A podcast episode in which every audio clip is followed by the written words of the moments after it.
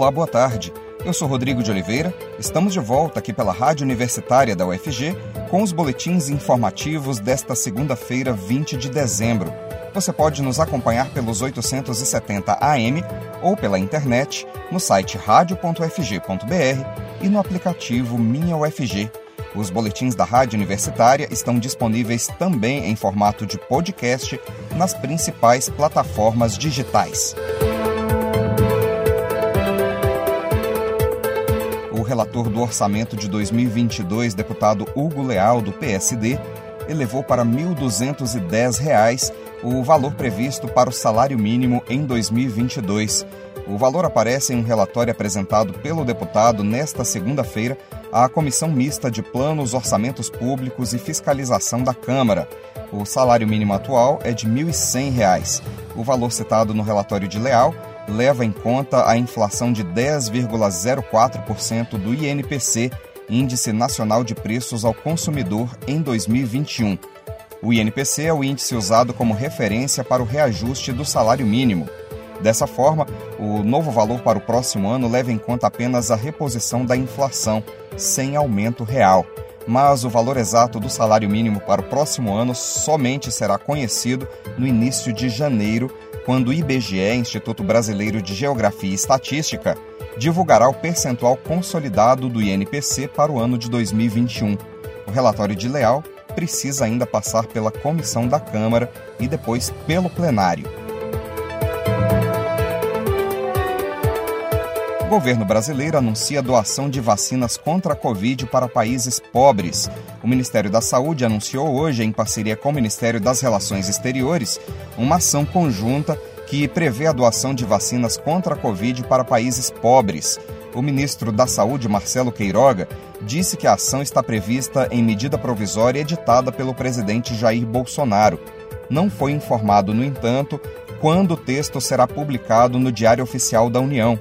De acordo com Queiroga, o Ministério da Saúde vai consultar o Itamaraty para definir os países beneficiários e a quantidade de imunizantes a ser distribuída para cada um. Para receber as doses, os estados deverão manifestar interesse ao governo brasileiro. Ainda segundo Queiroga, a doação de doses não vai atrapalhar o cronograma de entrega de vacinas no Brasil. O chefe da saúde classificou o aumento de casos da Omicron no exterior como preocupante, o que, segundo ele, reforça a necessidade de fazer a doação de vacinas para países mais pobres. No Brasil, já há pelo menos 19 casos confirmados da nova variante. A Agência Europeia de Medicamentos recomendou nesta segunda-feira a vacina contra a Covid do laboratório americano Novavax. A vacina da Novavax utiliza uma tecnologia mais convencional, o que poderia reduzir o ceticismo entre os não vacinados. O imunizante é baseado em proteínas que desencadeiam uma resposta imunológica sem a utilização do coronavírus. A vacina é feita com fragmentos de micróbios purificados, como o imunizante que protege contra a coqueluche, por exemplo, ou com toxinas tratadas que, neutralizadas, têm um nível de tolerância maior do que as vacinas que utilizam vírus inativados. Para tomar a decisão, os especialistas da agência europeia avaliaram dois estudos realizados com cerca de 45 mil pessoas. O primeiro deles foi realizado no México e nos Estados Unidos e mostrou uma redução de 90,4% nos casos sintomáticos de Covid sete dias após a aplicação da segunda dose. Foram somente 14 casos sintomáticos em 17.312 pessoas que receberam o imunizante e 63 casos entre os 8.140 voluntários que receberam o placebo. O segundo estudo foi conduzido no Reino Unido e mostrou uma taxa de eficácia semelhante, de 89,7%. Foram 10 casos em 7.020 vacinados e 96 casos em 7.019 pessoas que receberam placebo. Segundo a agência, os testes tiveram como base as cepas alfa e beta, mas os dados sobre as novas variantes, como a Omicron, ainda são limitados. A Novavax é a quinta vacina aprovada na União Europeia para prevenir a Covid entre as pessoas com mais de 18 anos.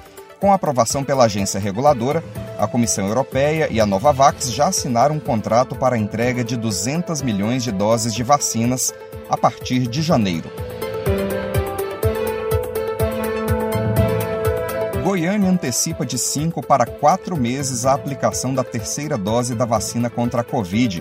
Seguindo recomendação do Ministério da Saúde, a população de Goiânia vai poder receber a dose de reforço da vacina contra a Covid em um intervalo de quatro meses.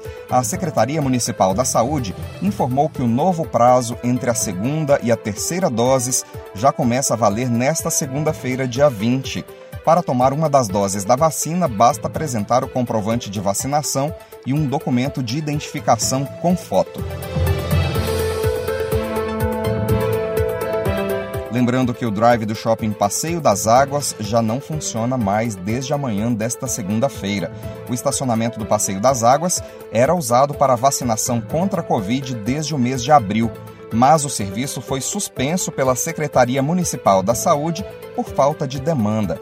Segundo a pasta, apenas 200 pessoas procuravam o posto de vacinação do shopping por dia.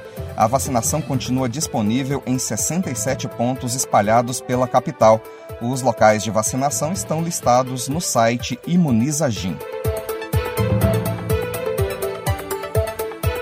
Prefeitura de Goiânia apresenta equipamentos de alta tecnologia para otimizar a limpeza das bocas de lobo e galerias pluviais.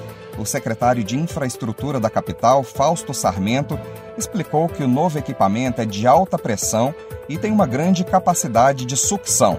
Além de limpar as bocas de lobo, o equipamento conta com a ajuda de um robô para desobstruir as galerias, evitando alagamentos em vários pontos da cidade. Olha, nós tínhamos dois tipos de limpeza. Uma que é a manual, aquela que é feita com enxada, com enxadão, é puxado o lixo e descartado. E a outra, nós tínhamos também um caminhão, que a gente chama de hidrojato. Mas é um caminhão pequeno, que tem uma capacidade pequena de sucção, de lançamento de água. Agora não, com esses equipamentos, nós temos uma potência de trabalho muito grande. Por quê? A sucção é muito forte, é um caminhão que tem uma capacidade muito grande de sucção. O lançamento de água também é feito com uma pressão muito forte e nós conseguimos limpar não apenas a boca de lobo com a sucção, mas também limpamos toda a galeria, todo o tubo de tal forma que a gente consiga desentupir realmente aquele tubo, porque às vezes você limpa a boca de lobo manualmente, mas não consegue limpar a galeria, o tubo. Com esse sistema nós limpamos. E temos também o que? O robô que entra por dentro do tubo e vai, além de detectar sujeiras, eventuais resíduos e obstáculos que tem, ele também faz um diagnóstico da situação do tubo. Isso é importante. Por quê? Porque o tubo pode estar trincado, pode estar rachado, aí nós conseguimos descobrir com esse equipamento. O novo sistema de trabalho organizado pela CEINFRA abrange cerca de 20 quilômetros de galerias e dezenas de bocas de lobo que vão receber a atenção de uma equipe especializada com uma frota inicial de sete caminhões. Durante a apresentação do novo equipamento para limpeza do sistema de escoamento de água da capital, o prefeito Rogério Cruz disse que é importante que a população se conscientize em relação ao lixo. Essa conscientização precisa estar à vista de todos. Nós temos pedido isso à população, não é a primeira vez que eu falo sobre isso. A população deve ter consciência que se ela joga dentro do carro dela, até lá, comprou alguma coisinha, comprou um biscoitinho para a criança, acabou o biscoito, ela enrola o saquinho plástico e joga na rua, isso surte um efeito muito grande, não naquele dia, mas para frente surte um efeito muito grande. Isso estamos vendo agora com esse tipo de limpeza que nunca foi feito na cidade de Goiânia. É a primeira vez que estamos fazendo esse tipo de trabalho e mostrando a população, como eu já disse, a preocupação que estamos com a cidade. Isso aqui nos ajudará a eliminar vários pontos de alagamento na cidade de Goiânia.